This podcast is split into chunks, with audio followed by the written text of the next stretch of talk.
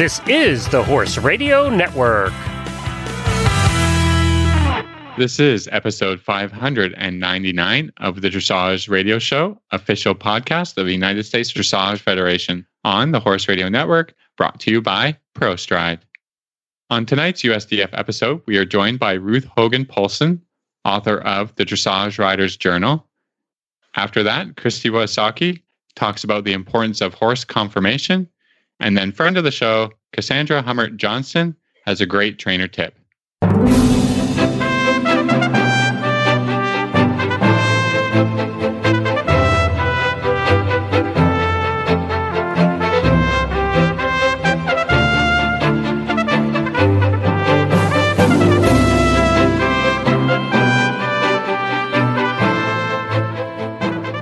This is Reese Koffler-Stanfield from Loxahatchee, Florida.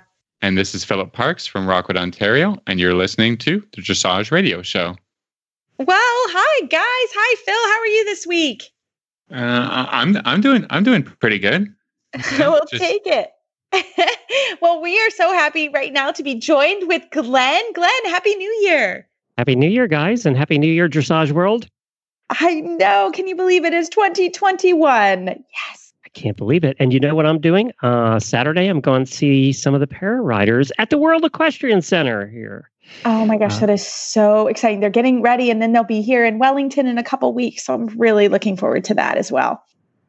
But I am here because I wanted to, I had a chance to catch up with Mary Phelps of Horses Daily. Uh, everybody in the dressage world knows Mary. And uh, we got to catch up because of a very sad uh, occasion that happened uh, last week. Oh, that's right. One of, um, Uh, one of our former team riders, Jane Savoie, passed away from a long battle of cancer this week.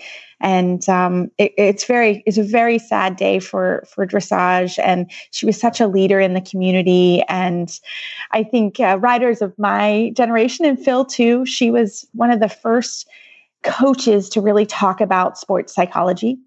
And she wrote That Winning Feeling. And I, she's written very, a lot of books, right? She was a very, yeah, very wonderful writer. Nine books, yeah.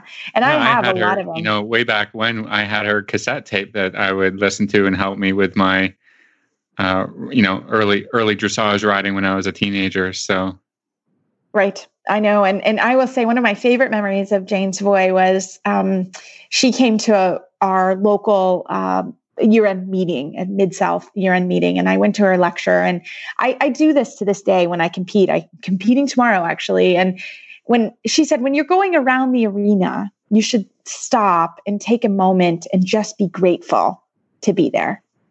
And I, to this day, do that every time I ride, because all of us who've gone to competition know it's not easy to get to a horse show on many levels. There's so many things that have to happen to get there, and to just take a moment when you're there and be grateful. And I will think of her tomorrow. I think of her every time I ride around the arena.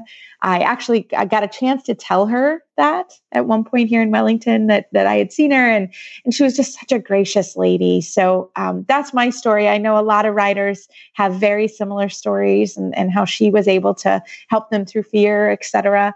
She's a really, really wonderful lady, and, and she will be missed for sure. Well, I had a chance to catch up with Mary Phelps, who obviously knew her and has covered her for many years. And uh, we had a little bit of a chat about her, and Mary had some great stories to tell. So you want to hear that? Oh, yes, let's please. Let's do. Hi, Glenn and Reese. It's really good to talk with you guys, and Happy New Year. Well, you know, I was I wish we were talking on this new year about a happier thing. Um, we lost a friend the other day. Yes, we did. Jane um, Savoie uh, is known and loved worldwide, really, with everything that she's done um, in her career. And, uh, of course, I've known Jane for a long time um, and been in touch via email and all that. But, um, yeah, it's really, really, we miss her already. But she left such a great legacy behind that everything that she's done in her lifetime, I truly believe, is going to continue to le- live on and influence people for years to come. I don't know anybody that hasn't thought about dressage that doesn't have a Jane Savoie book. I mean, she wrote nine of them and did millions of C Ds and D V Ds and videos and everything like that, but everybody's got one. Exactly. I know. And she, she, and her message of positivity um, continued to reverberate even throughout her illness, and um, the way she fought um, for five years, you know, when she found out that she had, um, it was basically uh, melanoma. And um, and how she just fought it and still was always positive and joyous, and and we all learned a lot from her through this process. You're absolutely right about that. And I talked to her, it's probably a few weeks ago, but it was before Christmas, uh, because she had just come out with her first novel called Second Chances. And I mean, it had just come out, and she was going to come on the show this week or next to talk about it. I mean, you know, that's how, uh, so I was obviously really surprised, but you're right. I mean, she's, she's had this battle with cancer and has been so positive about the whole thing. You know, she was inducted into the United States Dressage uh, Hall of Fame in twenty nineteen, and the description was dressage icon. And she truly, I mean, not too many people get that description, right? Um, no. I mean, to be an icon in yeah, anything. She, exactly. And a legend, you know. I mean, she um, has just been throughout her whole career, and it's been, you know, it was always very modest beginnings. I mean, throughout the entire thing, she created her own reality, didn't she, Glenn? Yeah, she did. Yep. I mean, she she started with a five hundred dollars horse, and um, there's a lovely interview with her amazing husband, Rhett Savoy, of forty-seven years. And um, I just watched it the other day on uh, social media, where he had been interviewed and told the story of their life together. And he said, we got this horse, and uh, we borrowed, we had to borrow a truck and borrow a trailer. And sometimes that was from two different people you know, to go to shows. And um, then, you know, when she got her Olympic horse, Zapatero, uh, she had just started reaching out to try to raise money to buy a horse. And the someone offered to invest in, in the horse for her. And she bought the horse and made it all the way through the uh, selection process, and was the alternate for the Barcelona Olympics. That was in nineteen ninety-two. So, yeah. Yeah. And, um, you know, she competed in Europe through all of that as well, and and took what she learned from all of that, and and and then parlayed it into her whole message of positivity and that winning feeling. I think that Jane was really the very first person who really introduced sports psychology in our sport. And she's the one that really made it happen. And and people benefited from it, from amateur owners all the way through the highest levels. Jane was, you know, we've obviously interviewed a lot of people here. it's, it's, I think the mm. number's over thirteen thousand people now. But yet I remember Jane because she, we did an interview with her. She was one of our first interviews we did at the Horse Radio Network twelve years ago. And wow.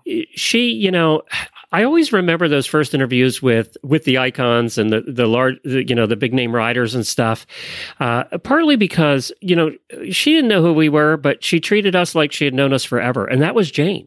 I mean, it, it didn't yeah. matter, right? It was just the way she was. Mm-hmm. Yeah, absolutely. Yeah, it's it's been a it's been a hard week, uh, and um, of course, Jane has many many friends, very very close friends, who've been with her through this journey, and she shared a lot on her Facebook page. So it's um, yeah, she was really open, you know, I, really open, very open, yeah. and. Um, And, you know, Ruth uh, Hogan-Poulsen and Nancy Bird, her friends that have been with her and Rhett uh, through a lot of this, uh, going through everything, especially in the more recent days and weeks that um, she basically, I guess, took a turn for the worse. But we were all surprised. I mean, we just thought Jane's going to live forever. Yeah. You know.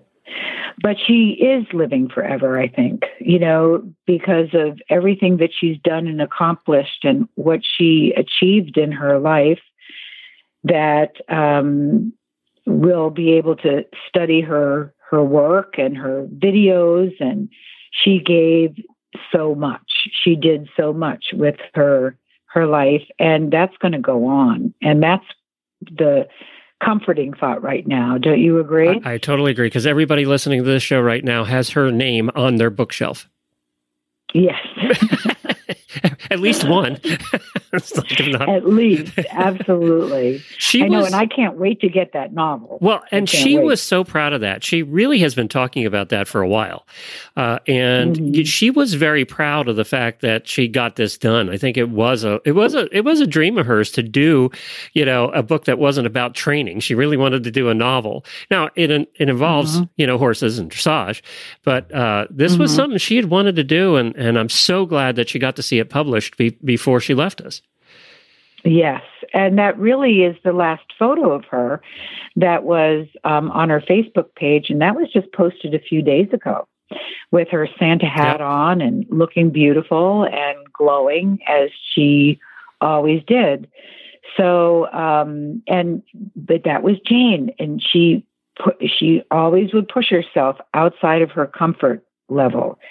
And, you know, for her to write that book with everything that she was going through, um, you, you know, is a testimony to her spirit and her soul. And um, like I said, I can't wait. I've got to get on Amazon today, Glenn. I know. Get it ordered. That's how everybody can remember her, too. It's, it's, the book is called Second Chances. And, of course, uh, Jane Savoie, you'll, you'll see, is the author. Uh, you know, the, the other thing, too, is uh, uh, she was so proud of this and uh, loved doing it as one of her hobbies. And not a lot of horse people have hobbies as uh, to the degree that Jane had this one. You know what I'm talking about, and that was ballroom dancing. Mm-hmm. She's been a ballroom dancer, apparently, since the sixties. And uh, it was something that, you know, she loved doing. Yes, I know. And it's fun to watch the videos of her. Um, and, uh, of course, she shares that there is a lot of great dressage women that are have been doing the ballroom dancing, um, Ellen Dixon Miller and Janet Foy, and they have a great time together down there. Of course, that's been put on hold because of COVID. Mm-hmm. They haven't been able to do it uh, the way they were. But um, it, uh, I can understand how um, a dressage rider could excel in ballroom dancing or any dancing. I can, yeah, exactly. I know, I know. I don't but dance I personally, just, so but I also don't do dressage, so maybe there's the correlation yeah. there. I don't know. But, yeah, and I just want to talk mention yeah. um, how much we all know and love and care for her husband, Rhett. Um, they were married for forty-seven That's years. A long time. They met when they were in, um, both in college. And, you know, Rhett would always admit, he said, I'm not a horse guy. He said, I married a horse girl. But he was always so supportive of her and respectful of her.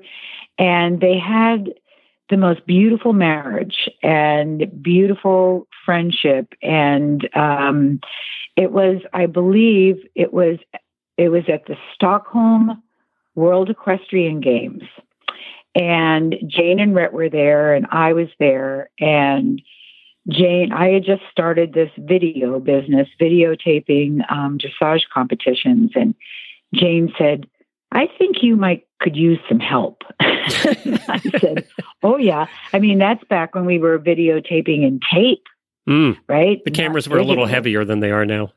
Oh, yeah. And we had a system. It was very, so we didn't have to edit. We would actually take the tape and move it around to all the rings. So if we were taping a rider in Arena One, we would know that they were going again in Arena Three in two and a half hours and move the tape over there and just add their test on.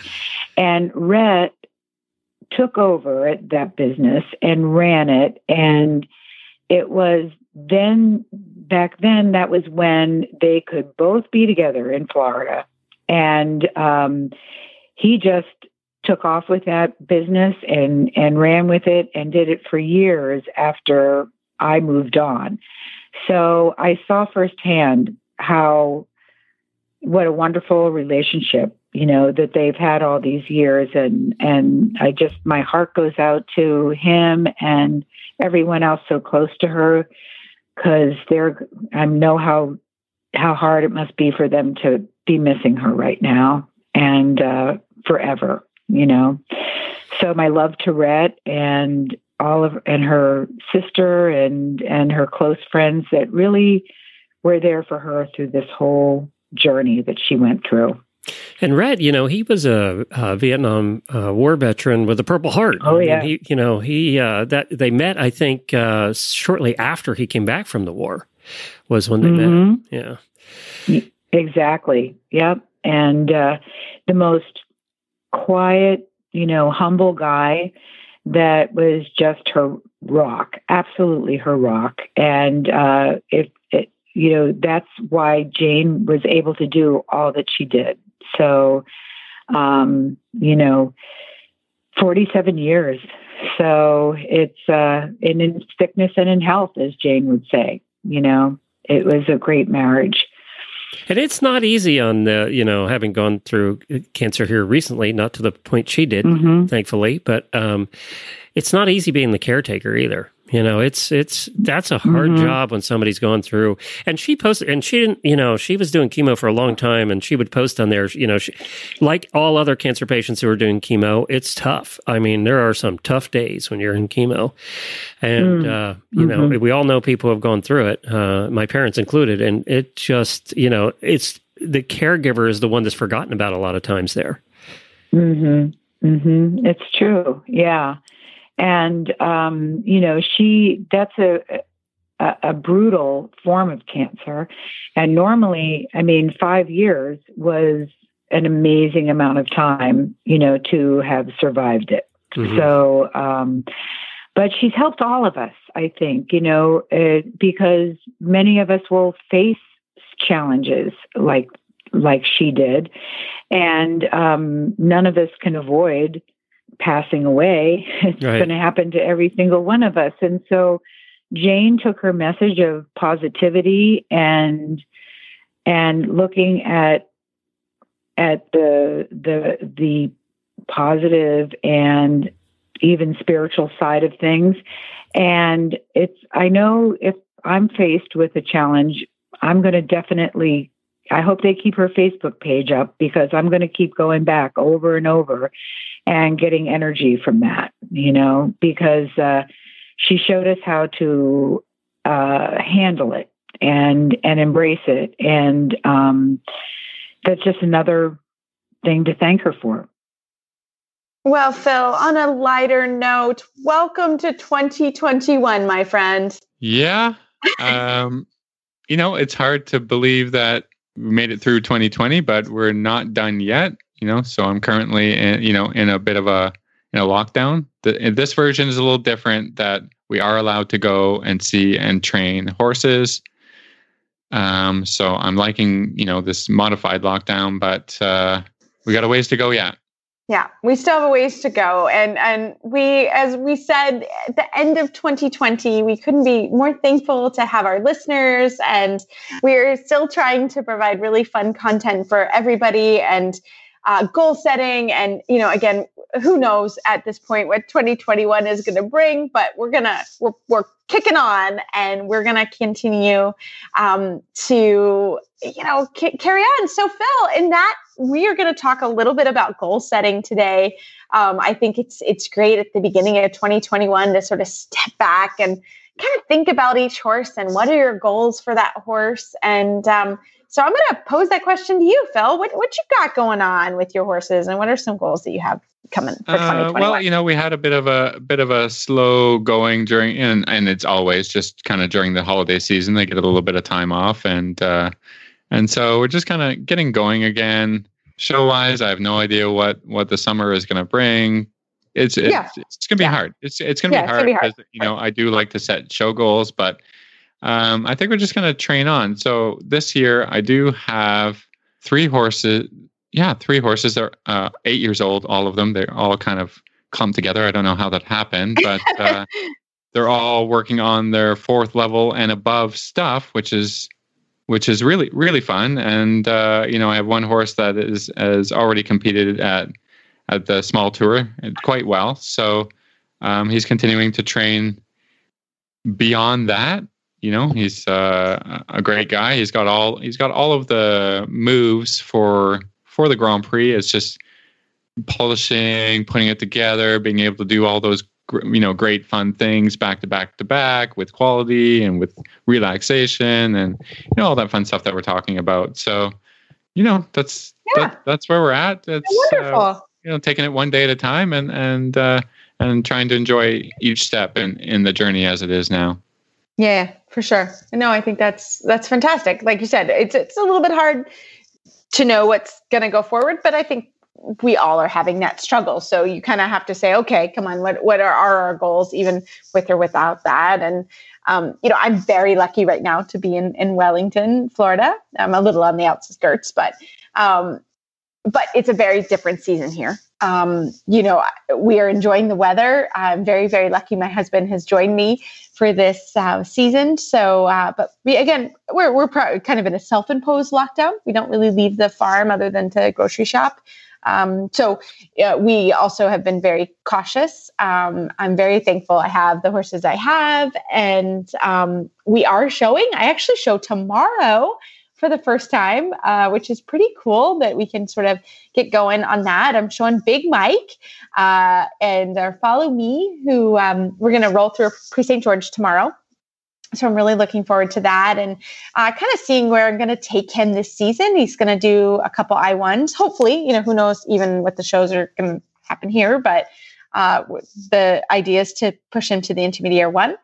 Uh, which will be fantastic. And then we'll see from there. And then I am very lucky to have Bingo. Uh, I entered my first Grand Prix next week.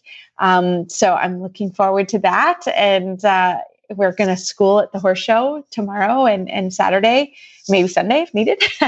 um, but I'm very, very lucky to have those two horses. And you sort of work your career um, to have horses like that. So I'm very lucky. Um, I also have very big fitness goals. This is different for me. Uh, fitness is, oh, it's not my forte. I don't love it. Um, but I have been actually very dedicated to yoga in the last year. I pretty much do yoga every day now, some form of yoga. I found I really enjoy that. So um, I started sort of online yoga the beginning of last year, and I uh, have really, really enjoyed it. And it's something I look forward to every day. Uh, so I've been doing my yoga, and then I have, this is going to be my tip for twenty twenty-one is, uh, Geralyn Gibson has been on the program before. Um, but her farm is two farms down from me. And every evening we join together and we walk uh, the loop around the property here, which is, um, or the subdivision, I guess, which is, uh, just, uh, just under three miles. It's two point nine. I call it three. She calls it two point nine. But I can't tell you, um, for me, what it's, how thankful I am to have a really good workout buddy. I've never had a workout buddy like Geralyn. First of all, she tracks everything. And we're up to seventy-nine miles that we've walked in the last about oh. five weeks. Yeah, that's, nice. a really long, that's a long way, seventy-nine miles. I'm like, wow, I could almost, you know, that's a long time. Um, so I know I didn't tell Phil before we got online. And I'm pretty proud of that because it's hard, actually. Actually, no, we're up to, I'm sorry, we're up to eighty-two because I had to add today. Um, and and I will say how thankful I am for a workout buddy. And so I, I would be my tip is, as you're working on your fitness, she also is riding Grand Prix and wants to ride internationally as well um, this year. And you really have to up your fitness game for that. It's and it's hard um, because you know, we're all busy, and it that takes a lot of time as well. So um we have been very dedicated to it. Um, you know, now that things are starting, we're not going to be able to do every day. So we've really been pushing every day we can, knowing that things are going to get a little busy. But, you know, to have someone where you're like, oh, I'm really tired, I can't do it. And they're like, oh, I'll meet you in five. And you're like, oh, okay. Um, uh, but That's I'm very thankful. Tip. Yeah, it's a great somebody, tip. Find somebody who's going to push yeah. you and help you realize your goals, even Absolutely. If it's not really like in person. That can be on Zoom, it or you know, something. Zoom. Absolutely. Or just somebody you can check in with, like, did you do your workout today? You know, yes. Just someone else it, to hold you somewhat accountable to, absolutely. to what it's your goals critical. are. Yeah. Yeah. It's been critical for me. And um, I would not have walked that on my own. I'm not going to lie. Like, there's no way. But to have her with me to say, come on, let's do this, has been awesome. And so that's my tip. And and I will also say, because a lot of us are probably doing what we're doing, which is being very cautious um, and not going out and doing social things, it is a social activity as well. So I don't feel like I miss out on social activity as much. I mean, I still do, but I don't, because I have a friend that I see every day and we talk about all kinds of things, and we get around now where we're actually, both of us are like, wow, you know, we're getting faster. Um, so that is my tip. And I hope everyone continues uh, fitness. Uh, it hasn't been as hard. I've been really dreading it. Oh my gosh, I've been really dreading it, but it's not been bad. So I am just going to just throw that out there. So that's my twenty twenty-one goal. We hope everyone enjoys today's show. We we kind of uh, targeted this show for goal setting and also some fun content on some other things to do if you are finding yourself in, in a lockdown situation. So again, we're here for you guys. Send us emails and and and we'll try and bring as much content as we can to you. And uh, we, as always, enjoy uh, being here. So we're going to stop for a commercial break. Uh, and then we're going to come back with Ruth Hogan-Poulsen talking about a great Dressage Rider journal that will help with your goals for twenty twenty-one. ProStride is the all-natural solution for lameness. It uses the power of your horse's own blood to relieve pain, reduce inflammation, and improve mobility to keep them sound. ProStride can be completed stallside by your veterinarian in just twenty minutes with no need for trailering. ProStride is backed by years of science and success stories. Olympians to pleasure riders, trainers, horse owners, and their veterinarians trust the improved performance and lasting results reported with a single injection. No series, no daily supplements, and no monthly regimen. When every stride counts, demand the difference they deserve. Ask your vet about ProStride. Learn more at pro stride dot com. Founded in nineteen seventy-three, the United States Dressage Federation has become the largest organization to represent a single Olympic equestrian discipline. At nearly thirty thousand members strong, U S D F is your connection to dressage education, competition, and achievement. Visit U S D F dot org to learn more about U S D F education, competition, and award programs, and to shop our online store.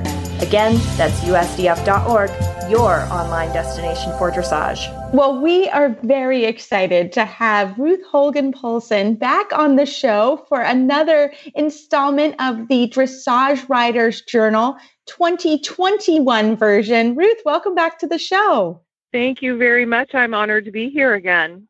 Well, I love it. You were our first interview in twenty twenty, and I'm really excited you're our first interview in twenty twenty-one. So we're we're really happy to have yeah, you back. Me too. I mean, really, I'm glad everybody had the twenty twenty journal, but I think all of us are pretty much happy to see twenty twenty go away now. I think I think you're right. Um, I hope that, you know, here on the podcast, we we tried to do a lot of stuff because I think a lot of people really enjoyed their horses and set some goals. Um, but can you talk a little bit about setting goals now? I mean, it's still such a difficult time to set goals because obviously the pandemic is still going on. But uh, what have you been giving advice to people about goal setting for twenty twenty-one?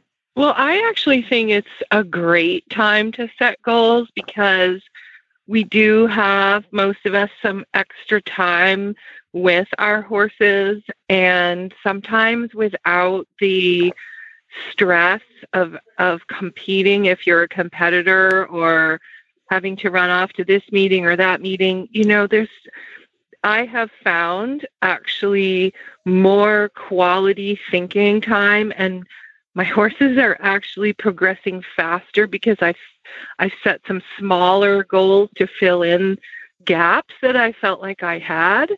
And I, I feel like it's a great time to sort of go back and really reflect to see what was working, what wasn't working, what you achieved last year, what you might not have achieved because of the pandemic or other reasons, and really have a sit down with yourself and and get a feeling for your step-by-step process. I mean, I've kind of coined another term of what I'm using with my own students and my own horses with the journal, and that's strategic riding and using the journal for a strategic plan is really what I'm helping people do right now with that. I'm glad that you were kind of talking about reflection because, you know, if people had had uh, gotten the, the the journal from last year, or if they keep their own journal, w- w- what's interesting is that, um, you know, and in, in, in around here and, and where I'm in Canada, we had, you know, one horse show. So we couldn't really reflect on our, you know, season as a whole because we went to one show and, you know, either it went good or went bad or, mm-hmm. you know, however that went. That's not really normal for us because there was no progression with it. It was just, there it is. We got out there, we had some fun, and we said, okay, you know, it, we're going to go to a horse show and it doesn't matter what happens. But if you can kind of reflect back on your entire year through a riding journal, you can look at the year and sort of take the pandemic out of it and say, I, you know, this is what I was doing as far as my riding. You know, have some positive things, have, you know, some ups and downs as we all do. But, uh, uh, you know, when we look back on twenty twenty, it's, you know, it's dominated by this pandemic issues and, and you know, health and lockdowns and, and all this stuff. But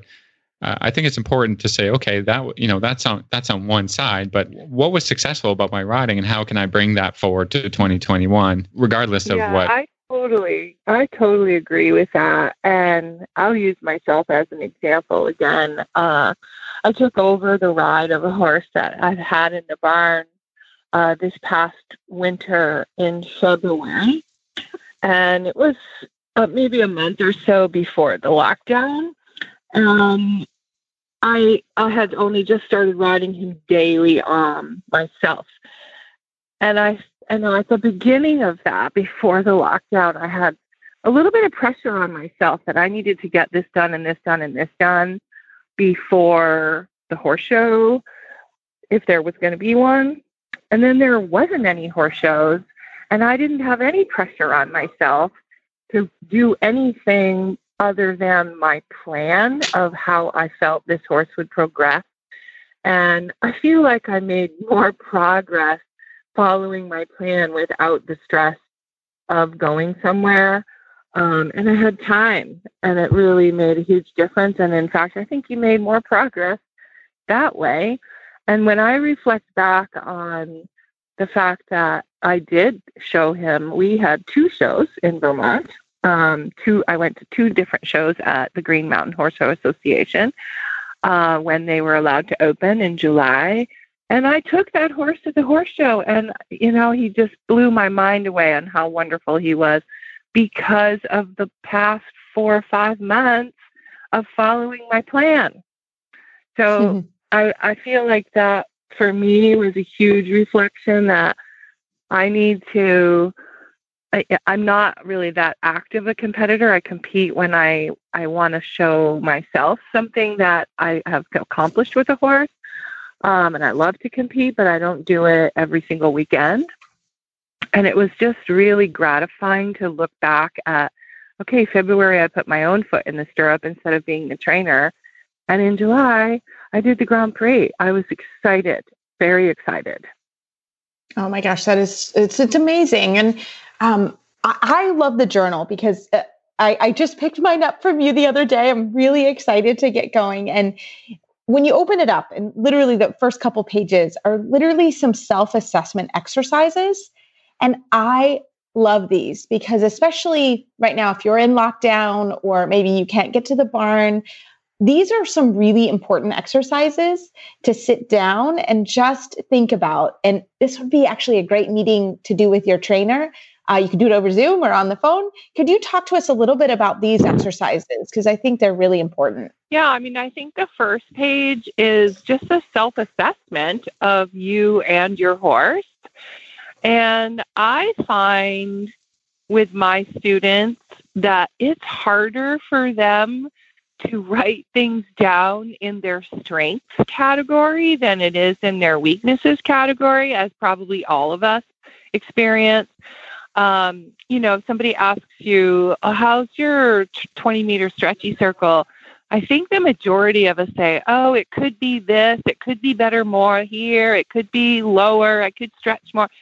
But it's hard for people to recognize sometimes that they have strength, and so do their horses. So that is where I really like to start, is with the strength of my horses and students, because we all know, we're all, you know, riders and dressage riders, we all know where we we we want to be better, but I think it's the most important thing is to first acknowledge your strength. I, I love this. Actually, we were we were riding today here, and I was riding with, with my one of my former students, but she's now also a professional rider. We were walking around and we're getting ready to horse show. And one of the things we were talking about is, you know, I think as dressage riders, we want to be perfect all the time. But even at the highest level, if you watch a World Cup or you watch a, an Olympics, people make mistakes. So it's it's important to know that, I think, and to, as you're setting your goals, really remember what you're good at. Like Isabel Verde is amazing yeah. at Piaffe and Passage, but she will make, and, and she did at Aachen last year, she she makes mistakes in the changes. She's not always perfect. And if mm-hmm. I listened to an interview and she said, you know, I have to have my horses so hot for this that I struggle with that. And I, we even when the best rider in the world said that, I thought, oh, maybe my goals need to be right. different. And I need to think like, what am I good at? What am I not good at? So I absolutely love that. And as you go through the journal, can you just explain to everybody kind of what your thoughts were as you were doing? Because I love the way it's organized. So after the assessment page is, are, sorry, a couple of pages on setting your goals. And there's two different sections for setting goals. One is, it's, I ask you to use a timer, actually, and one is a little bit longer than the other for your big dreams, your lifetime goals, your bucket list goals with you and your horse. And then I set out a smaller section, a shorter section of two, one to two to three year goals. And I think one of the big things that I've learned is how to incorporate. Like, I want you to put your big dream down on the long-term big goals list. And and then I want you to put a, a thought process to it on, like, what what date? Like, when do you want to have this done? Five years, ten years, next year? Because once you put it down on paper with a date, then you've made a goal. And when you have a goal, then you can put it into more manageable bite-sized pieces that turns into action. And when you have an action plan, you're much more likely to achieve your smaller goals that are then going to help you accomplish your bigger goal. Yeah, that, that makes a lot of sense. I mean, uh, you know, it's one foot in front of the other, and dressage especially is organized that way, and that, you know, training is progressive, and it's, you know, you have to do it as much as you can, either every day or, you know, all people's riding riding is is a different experience, but you can't achieve the big things without an idea about how the small progressive steps are going to happen. So I think right, exactly. writing all of it out, or or even just thinking about it is, is really important, and, and talking with your coach about it too. Like there should there should be, you know, a conversation constantly about about these ideas. I totally agree with you, because I have to say, as a coach and a trainer, sometimes I can see where they can go and they don't even know it yet. So really sitting down with your people to go over the big goals, and then what we're going to do in the next year, what we're going to do in the next month, and how do we start that in the next few weeks? And then what happens tomorrow and next lesson is is really how it, like you said, the dressage tests are written this way, right? They they teach us to go to the contact, and then they teach us to bend, and then they teach us to add impulsion, and then they teach us to take more connection and then more collection, and, and so on and so forth. So it's It's a little bit the same way when you're thinking about your own riding, whether you're competing or riding dressage tests or you're not. They're still like, I have one gal from um, Arkansas that I'm I'm teaching via Zoom, and Uh, she just has the two horses at home in her backyard, and her goals are to make them healthy and happy and supple and relaxed and be able to go with her friends. And, you know, everybody's riding goals are different, but I think if you really think about how to achieve them step by step, makes it possible. And there is the reason why I created the journal, because I'm not with my students every minute, every day, every month, and some of them are with me half the year and some aren't. And I wanted a way to help them think and be organized and have a strategic plan when they go out to the barn to ride that day. So I wanted to ask you whether you've integrated anything new or whether there's a different organization within the journal. You know, what Not- what's different for twenty twenty-one? I added some more figures. There's a couple more tabs, but I really got such good feedback last year on how it was reorganized, because it was completely reorganized last year. Um, I have brand new, beautiful art cover uh, done by Emily Goddard, um, and, and a few small changes. So there's not a lot of changes to the interior. Uh, we do have some more plans for next season to add some va- little bit of cross-training exercises with ground poles and things like this. But for this year, it's it's nearly the same with a few upgrades. And it's beautiful. The front cover is beautiful. I have it on my kitchen table, and I'm like, I think it's just going to stay right here because it's so pretty. And I like looking at it every morning, and it'll remind me every morning just to sit down and, and go ahead and write down. Um, and I, I love writing it down. I think that that, you know, if you really do some study on, on goal setting, every, every expert says you have to write things down because you put it yeah. on paper and, and it changes. And so that's what I love about it. And, and I have a, a dear student that uses her journal and, you know, same thing. I'm not with her every day at home. I give her a lesson once a week. Uh, but when I'm in Florida, I don't. And at the end of the week, a lot of times she'll send me her snapshot of her, what she did that week. And I just look at it and I tell her, okay, maybe do this a little differently, or, hey, great job. Um, so it's a really good feedback if you're not with your trainer all the time.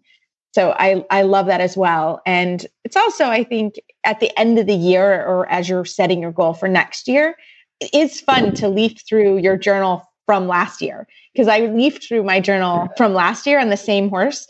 And it's just fun. Like it just to, to think back where he was a year ago versus where he is now. And, um, yeah. you know, it's, it's cool. Yeah. I really love that you said that, because I just recently, because of course it was the first of the year last week, I got a really great email from one of my Vermont students who had purchased the new one and had started filling out her goals. And she went back and she wrote me an email that said, I think I achieved all my goals. And she was beside herself happy, because she's, she's one of us. She's, you know, on a week to week basis, this, oh, I want to do better, faster. I want to do this better. I want to do that better. But when she looked back at what she had set out to accomplish, it really worked. So that made me very happy. Just that one, you know, that email that day made me very happy. I've also started using my journal for myself in addition to recording what my horses are doing and my legend on, you know, well, they had chiropractic on Monday and how did they feel on Tuesday, that kind of thing. I've also started keeping my schedule written in my journal, because my schedule is really different this year. Whereas normally, especially when I'm down here in Florida, I would start my first horse at seven thirty at the farm here, and I would be done when I was done. And then I would go home and, you know, do whatever I'm going to do in the garden or book work. But this year, because of the pandemic, I don't have all the normal horses that I would maybe have, because the owners can't come and go from New England. So I have a very active Zoom lesson schedule that if I don't write things down and say where, you know, when I have to schedule this meeting and what time I have to be sitting at the desk. And I'm, it's, it's a whole new kind of organization for me not to be doing it one after the other in the actual arena. So I've been using it also as like my scheduler. Yeah. Yeah, no, I agree. I, I, I have a similar schedule, and it's, it's, it's different for all of us. And I think, you know, just even the amount of Zoom calls you are on and that kind of stuff, just, it is hard to remember when to do it. So I, I'm going to also use my pretty journal for that too. I think that is awesome. So Ruth, we've been talking about the Dressage Riders Journal. How can our listeners find it online?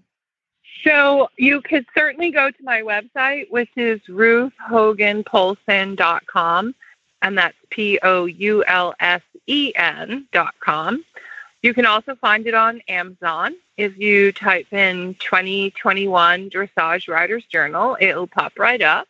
And if you're in town, I might have a copy or two in the office. In Wellington, if you're in Wellington, right? Yeah, if you're in Wellington or Loxahatchee, I'm in Loxahatchee. And so, yeah, I, I often will have some author copies in the office, but uh, Amazon or ordering it through the link on my website is a efficient way to go. And I mean, I've never seen Amazon so active in this neighborhood ever. So I think you'll get it pretty quick. I love it. I love it. Well, Ruth, thank you so much for coming on the show, and happy twenty twenty-one goal setting. And I can't wait to see you.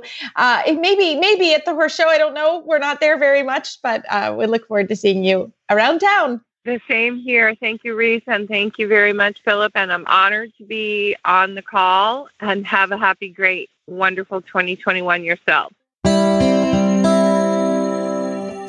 This Nutrition Minute is brought to you by Kentucky Performance Products, the company that simplifies your search for research-proven nutritional supplements at K P P U S A dot com.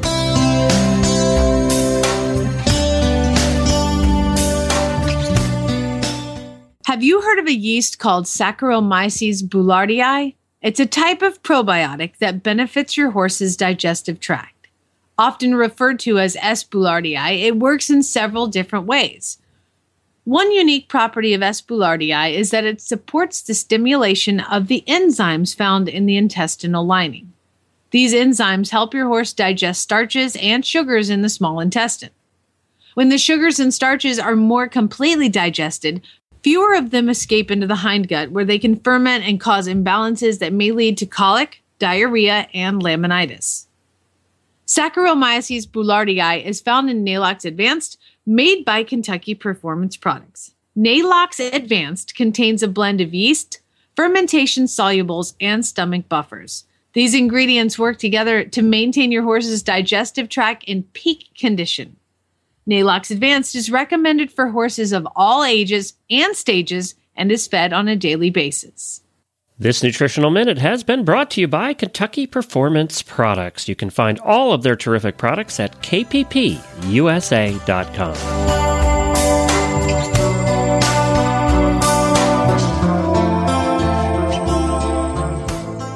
And now a quick word from EcoGold Saddle Pads. No slipping, no sliding, no problem. EcoGold Secure Saddle Pads are engineered to keep the horse's back comfortable while keeping the saddle in place for a safe, competitive ride. They have impact protection through the seat, and the ultra-thin flaps provide the rider with better communication and a more stable riding position. Available in both English and Western styles, shop the entire collection at eco gold dot c a. Well, tonight on the show, we are so excited to have Kristi Wysocki. She is an F E I four-star dressage judge and an F E I five-star para judge and F E I rider and trainer. Kristi, welcome back to the show. Thank you. Thanks for having me. I'm excited to be here. Well, happy twenty twenty-one. First of all, we're happy to, to, to be starting the program, and you have a great new program you want to tell us all about. I do. I do. In twenty twenty, I think I spent hundreds of hours on the computer.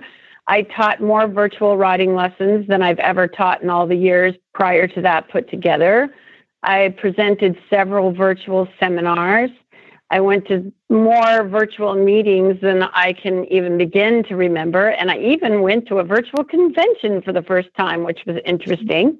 But during all that time, it it may, it came to me that, you know, we really need to use the online educational platform to help improve the education for equestrians around the world. And we're not really utilizing that as much as I think we could. And after thinking about it for some time, I decided to create what I'm calling the Y, W Y, from my last name, Dressage Academy.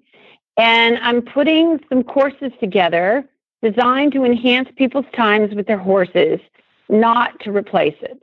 Um, these courses are all designed to help um, anybody who wants to learn more about the horse and be able to use it at home. Everything that we're talking about in the courses, they will be able to actually apply at home. So I'm really excited about it. Uh, the first course uh, actually has launched, and we had the introduction module introduced on Saturday, the second. And the first training module will be coming up on Monday. And the course is Why Conformation and Movement Matter When Buying, Breeding, or Training a Dressage Horse. And the reason I chose this topic is too often in this sport, even though conformation and movement are so, I mean, they are the foundation of the whole thing, there's so many people in our sport that really don't know that much about them. And so I decided to create this course to give people some of the basics of both conformation and movement, and then also go into some more of the details that will be vital to them while training a horse, or if they're looking for breeding prospects, a mare, a stallion.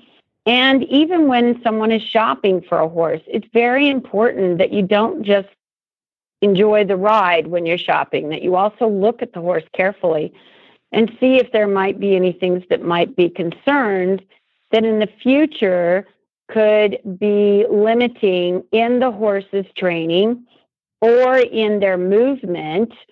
Um, the type of movement they have. Is there a concern that, for instance, if they were a horse that plated, which their front legs go in front of each other, they can trip. And so you've got a safety hazard.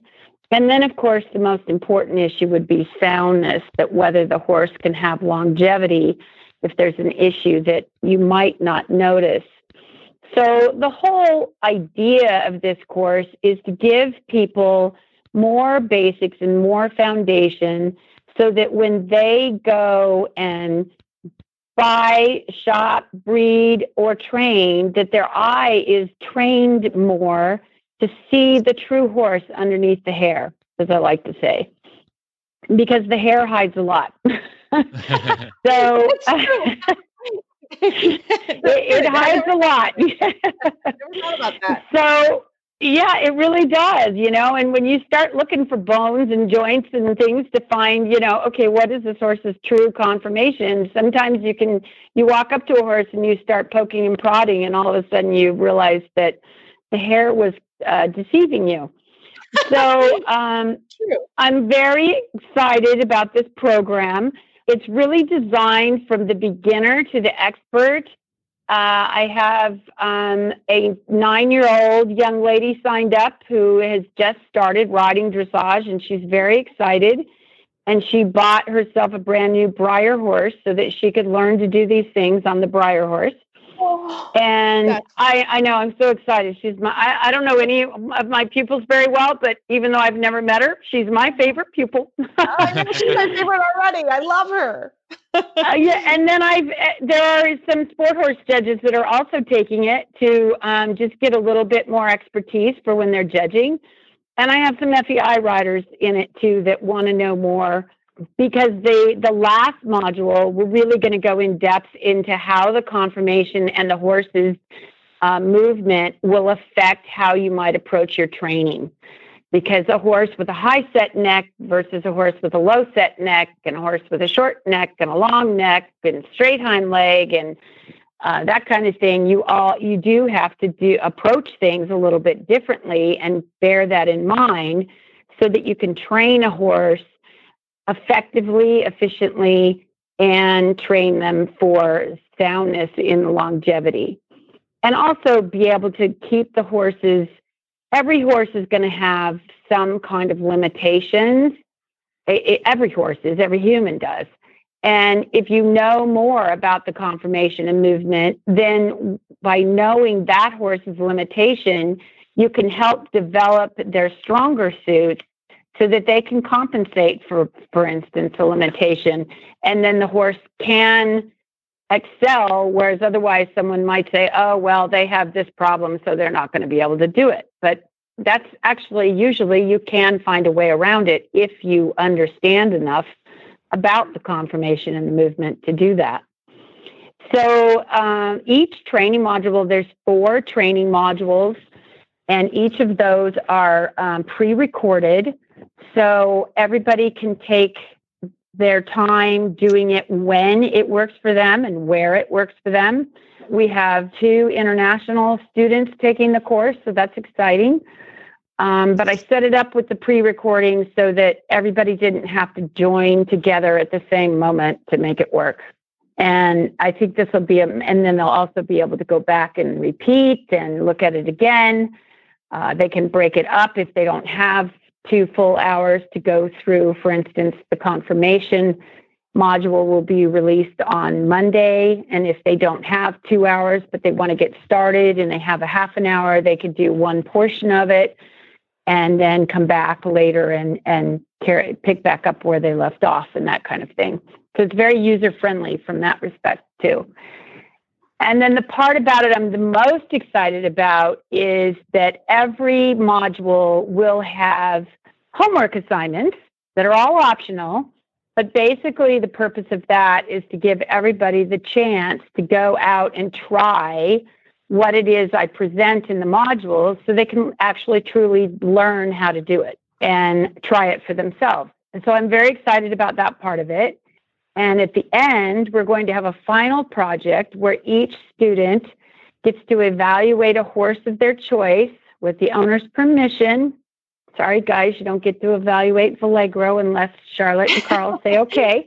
Sure. um, but they get to evaluate a horse themselves for its conformation and movement and submit it, and then I will give them feedback on their assessment so they can see how they did and, and you know, what they may need to focus on a little bit more and that kind of thing for the future. So I'm really excited about the whole program, and um, we've got a good group of people right now, and uh, there's still time for people to join in if they would like. But I think it's going to be a lot of fun. It's been really fun to put it together. I've taught these courses in person many times. I will say it's been a learning curve for me to learn how to put things on a computer because we're not the best of friends, but we're we're becoming better friends. I'm laughing because everyone here would laugh because I'm the same way. It's it's really a, I, it's a struggle, a real struggle, but it's good. Yeah, in the beginning, I was like, but I don't know how to do anything on a computer, and everybody's like, oh, you'll learn. And it's like, actually, they were right. I've learned all. I've learned things that I never would have learned without doing this. So it's kind of been fun for me from that angle too, because I have more tools in my toolbox now too. So this is um, maybe, it's actually uh, been pretty fun. Yeah, possibly uh, a a good a good outcome from the pandemic, because I think these tools, uh, you know, to be able to access them online is amazing, right? And as riders and judges and and trainers, and we're so used to just, you know, we're going to hold, a, you know, traditionally, I think, and you can probably speak to this experience. How did you get all of your knowledge? Well, you went out and you went to farms and you, but, but when that's taken away, you know, a lot of stuff has just been, you know, we've had to figure out how to get it online. And then isn't that amazing that that's, that provides more people with more access, especially in big countries like Canada and America, whereas in Europe, these courses and stuff, you know, somebody can hold one at X farm and pretty much the whole of Europe can, you know, is two hours away from, from said farm in Germany, where, you, you know, you, you gain the best knowledge from, from the best people. But I've experienced it here, and I live in a populated area, very, you know, horse country, that like, you know, how do you educate a lot, a, a lot of people when the distances are so difficult to, to travel? Well, yeah, and the expense, when, when you put the airline ticket and a hotel and a car rental and all those things together before you even pay for the course, you've spent a thousand dollars, if not more, just to get there. And this this way people can do it when it works for them.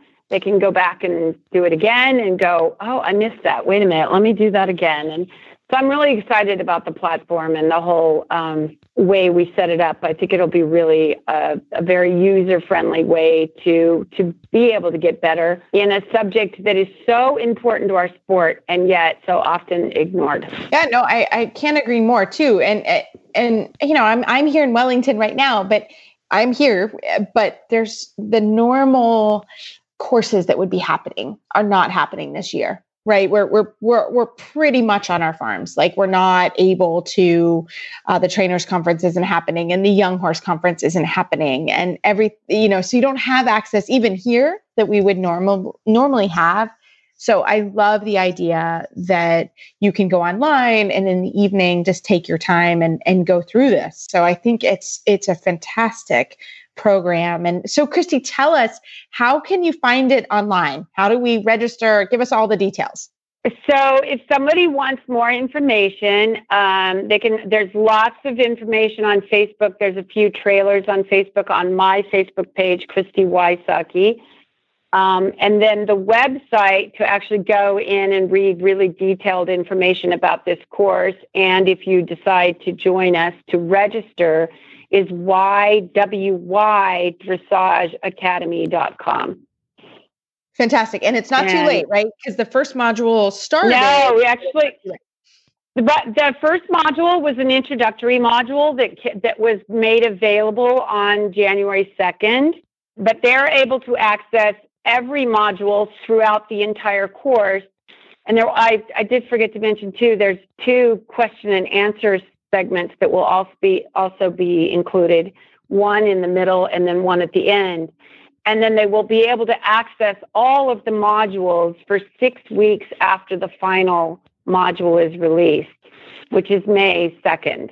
So um, anybody can sign up that wants to and just get, I do recommend people start from the beginning mm-hmm. um, because it is going to build upon itself, but they can join in anytime they want. And um, it's by by no means too late uh, because Great. they can oh. just you can watch it whenever you it works for you. Well, I, I love it. And one of the things we've been doing on the podcast is highlighting some things that you can do in your house uh, right now. While you may be, depending on what country, we're all over the world, and depending on what country uh, you may be in lockdown. So this is a great opportunity to work on uh, yourself and your knowledge. So Kristi, I love it. What one more time? What is the website?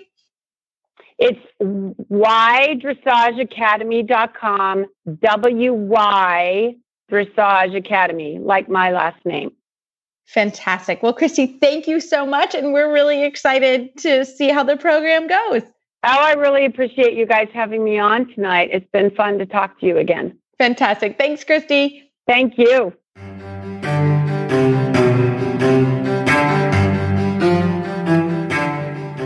Bates Saddles are the saddle brand that truly put your horse first. Enjoy comfort, optimal balance, and seamless contact with your horse, leaving you free to concentrate on your aids. Bates Saddles offer you many features you don't find with other saddle brands, including the external FlexiBlock system, which is anatomically contoured to your leg, allowing it to ride in behind the block and support your individual position for maximized comfort and security. An adjustable ergonomic stirrup bar, which allows effortless rider alignment to be achieved by altering the position of the stirrup bar, enabling you complete control over your preferred leg position. Many styles are available, including the new Bates Dressage Saddles, the Bates Victress Show Jumping Saddle, and the Bates Advanta Eventing Saddle. It is the official saddle of the United States Eventing Association. You can learn more about Bates Saddles at bates saddles dot com. That's Bates saddles dot com.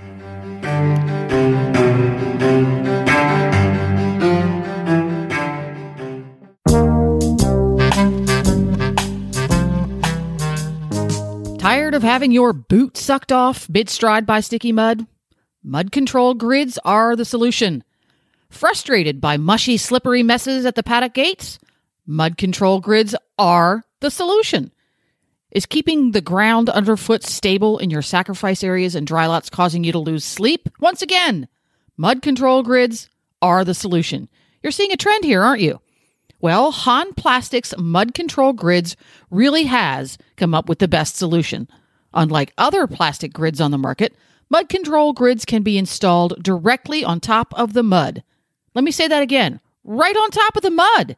You don't need to do any ground preparation. The mud control grids are an instant solution to your high-traffic muddy areas. No more having to fill in with sand, gravel, shavings, or even old carpet. What's more, mud control grids will allow grass to grow underneath of them, so they can be taken back up once the area is dry or recovered. Or you can leave them right where they are and take over again when the rainy season comes back around. Hahn Plastics mud control grids are designed to be installed as a temporary or permanent solution. You can take them with you with you move. Put down a lot, put down a few. Add more each year. The ultimate mud control solution. Check out Hahn Plastics mud control grids at mudgrid dot c a. Oh, an added bonus, your tractor or gator won't sink up to its axles with Hahn Plastics mud control grids in place. So there's that. w w w dot mudgrid dot c a.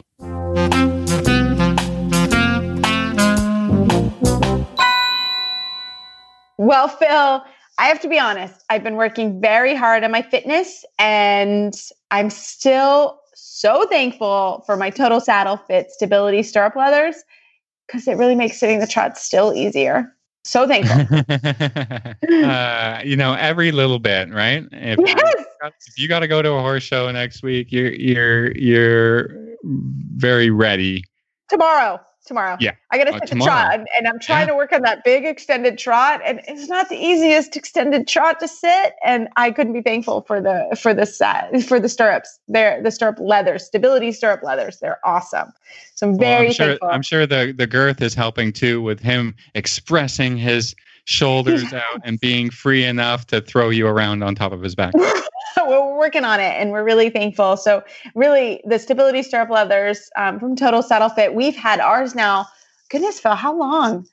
A couple years. And yeah. Yeah, well, maybe it's two. I, I have a hard time keeping track of time. Me too. And, and but we've had them a while, and we aren't nice to them. We really put them through the ringer. And I will tell you, they look great, and they hold up great. And truly, they are one of the best stack items I think you can have. And uh, we can't j- thank Justin at Total Saddle Fit enough. total saddle fit dot com. Take a look at them and all the great products that they have there, and they will really help your riding. And they are very, very durable, which is what Phil and I put them through the ringer. So we can't thank them enough at Total Saddle Fit.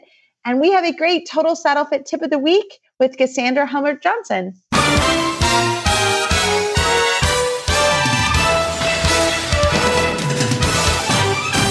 This week's dressage training tip is brought to you by Total Saddle Fit, home of the shoulder relief girth at total saddle fit dot com.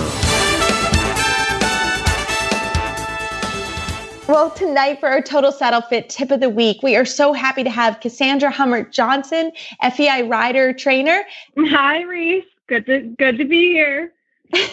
So what is your trainer tip of the week for us? My trainer tip of the week is not to be scared to sometimes try the hard stuff.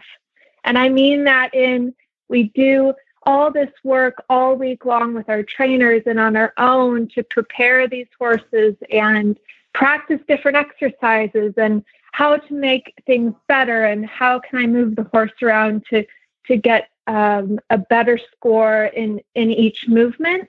And I think my trainer tip is sometimes just go on and try it. If you're working on the Grand Prix half pass and you've done a lot of suppling exercises and you feel that the horse can, you know, bend left and right now really easily and go sideways and, and you've done all this stuff around the ring, just try it. Go do it. Go do it. If you never do it, you'll never see that link towards doing it in the future. And this is something I tell My my students all the time. It's important, obviously, the journey to get into the ring to do the test. And we want the horse to be the best it can be and the most physically athletic it can be. But at some point, just give it a go. Just try it. Go do the hard stuff. Don't be scared. I love this, Cassie. I love it because, to be honest, this happened to, I was teaching a lesson to, to my assistant today on her uh, off the track thoroughbred. And it was one of those things I was like, he needed shoulder in before a technical, he was coming around the corner. He's just leaning against her inside leg. I said, why don't you just try a little shoulder in? Booyah. It it happened. Right. It was great. Right. And, and she looked at me and I looked at her and she's like, oh my gosh, he's doing it. I said, yes, he's doing it. And it was one of those yeah. things. Sometimes a trainer will see it and like, okay, give it a try. She said, oh, I've been playing with it a little. And I said, I think you're right on it to, to go ahead. I said, there is no reason to not, not be doing this now. And um, it yeah, was such and a I, it's moment. Amazing. It's amazing. I love when that comes together. I love when you feel like, look at all this preparation we've done. Look what you're doing. You're doing it. The horse can do it. You can do it. It's right there. You know what, you know, just, just do what's hard. Try it. Just try it. Yeah. I mean, what could, what could happen? Right. I mean, if it doesn't work, okay, well, well let's do something right. else. That's okay. Yeah, that's right. You know, again, I think, um, I, I, I agree. I think some people get really nervous about maybe trying the next movement and, you know, you never know if it'll happen or not. And, and it's, it's one of those things, if it doesn't work, fine. But if it works, awesome. That kind of opened up, you know, uh, Parker doing a shoulder in today opened up now a lot of other doors, right? That it was really cool to watch. So it literally happened to me today with a student and it was just awesome to watch. And, you know, there's no reason to not, to not do it. So I, I totally agree. Yeah. Yeah. A, a lot of times that, um, you know, the, the failure, you know, like trying something and failing is really great as well, because it shows you where the holes are. Yeah. You can set, you know, for, for instance, we're just going to use the shoulder in, for example, if, you know, like, okay, let's, let's try to set up into a shoulder in, give it your best go. If it doesn't work, it doesn't work, but we're going to take information from, from, from the failure or from what didn't work or, you know, and we're going to use that to go back one step in the training and say, okay, well, you need a little bit more control of the shoulder, or your horse is not enough away from the inside leg. And then we can, we can practice, we can go back to practicing our leg yields in a way that, that focuses on why the shoulder in didn't work. And, and, you know, what I try to do with my lessons, especially with the people who aren't, who aren't with me every day or every week, is to say, okay, here's what we're doing right now. This is why we're doing it. That's, that's important to understand. And this is where it will lead us, so that hopefully if if the, the student is is having success with whatever we were working on, they can go ahead and try the next step on their own a little bit. And then I get great feedback when I come back to the next lesson. They said, you know, I I, I thought I was doing a re- really good leg yield. And then then I tried the shoulder in idea and then it it didn't work. And, and I, you know, we can go through the conversation. Okay, what happened? You know, okay, well, maybe I can help you with your understanding of the aids for shoulder in or what you need to be able to achieve it. And then all of a sudden we are working on the shoulder in, even though the, you know, the intention was it didn't work. We're working on how, how to, how to make it work or what's the next step. So it just, it can complete the person's understanding of where we're going. Completely agree. I think also just on this topic in general is, everybody has a different goal, right? Some people want to go to the horse shows. Other people just sort of enjoy the journey, whatever. I think that having someone in your in your life as a rider that just pushes you a little bit once, even if it's just once in a while, that just says, hey, let's let's give this a try.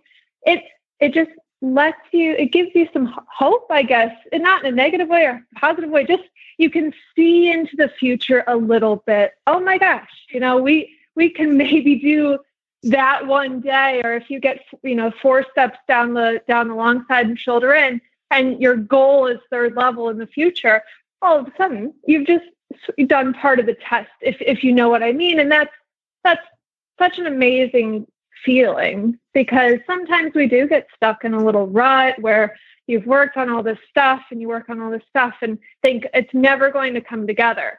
But if you have someone there on the ground that can congratulate you for even the, the five steps that you do, I think that that's so important. It just, it helps you sort of see where this is going and that you can do it.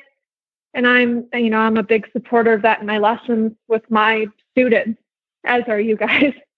Yeah. Yeah, no, for sure. And, you know, I, I send Phil videos. He probably gets tired of all my videos I send him, but you know, it's really important. Let me tell you, when Phil gives you a compliment, you're like, oh, Phil gave me a compliment.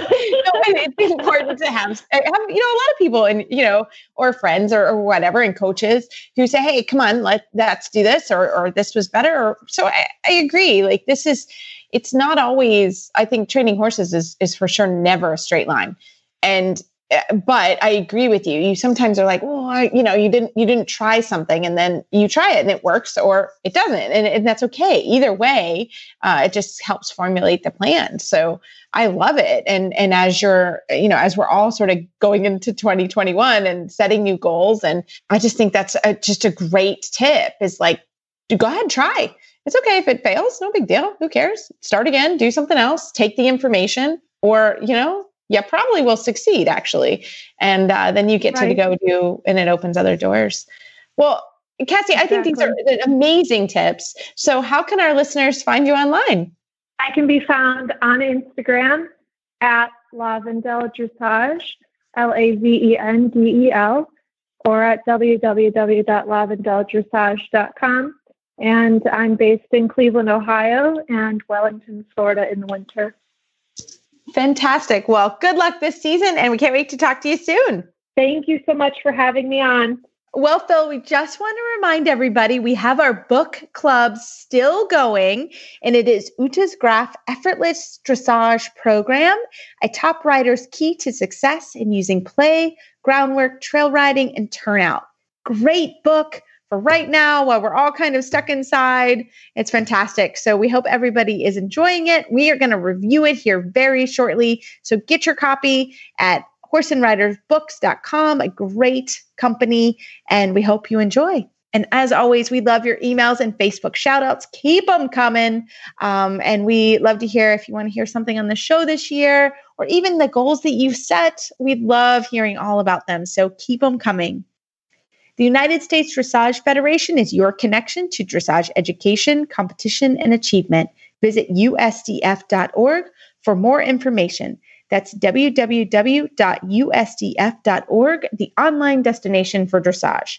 You can find our show notes and links to today's guests on our website, dressage radio dot com. Like us on Facebook, just search Dressage Radio Show. Follow us on Twitter at Horse Radio. My website is maple crest farm k y dot com, and my email, and I love emails, is reese at horse radio network dot com. I think the best way to find me is through Facebook, or my email is philip at horse radio network dot com. I'd like to thank all of our sponsors for allowing us to put on a good show. That's ProStride, Kentucky Performance Products, Total Saddle Fit, EcoGold, Hahn Plastics, and Bates Saddles. Don't forget to check out all the other shows on the Horse Radio Network at horse radio network dot com. Everybody, keep your heels down, your shoulders back, and we can't wait to talk to you next week.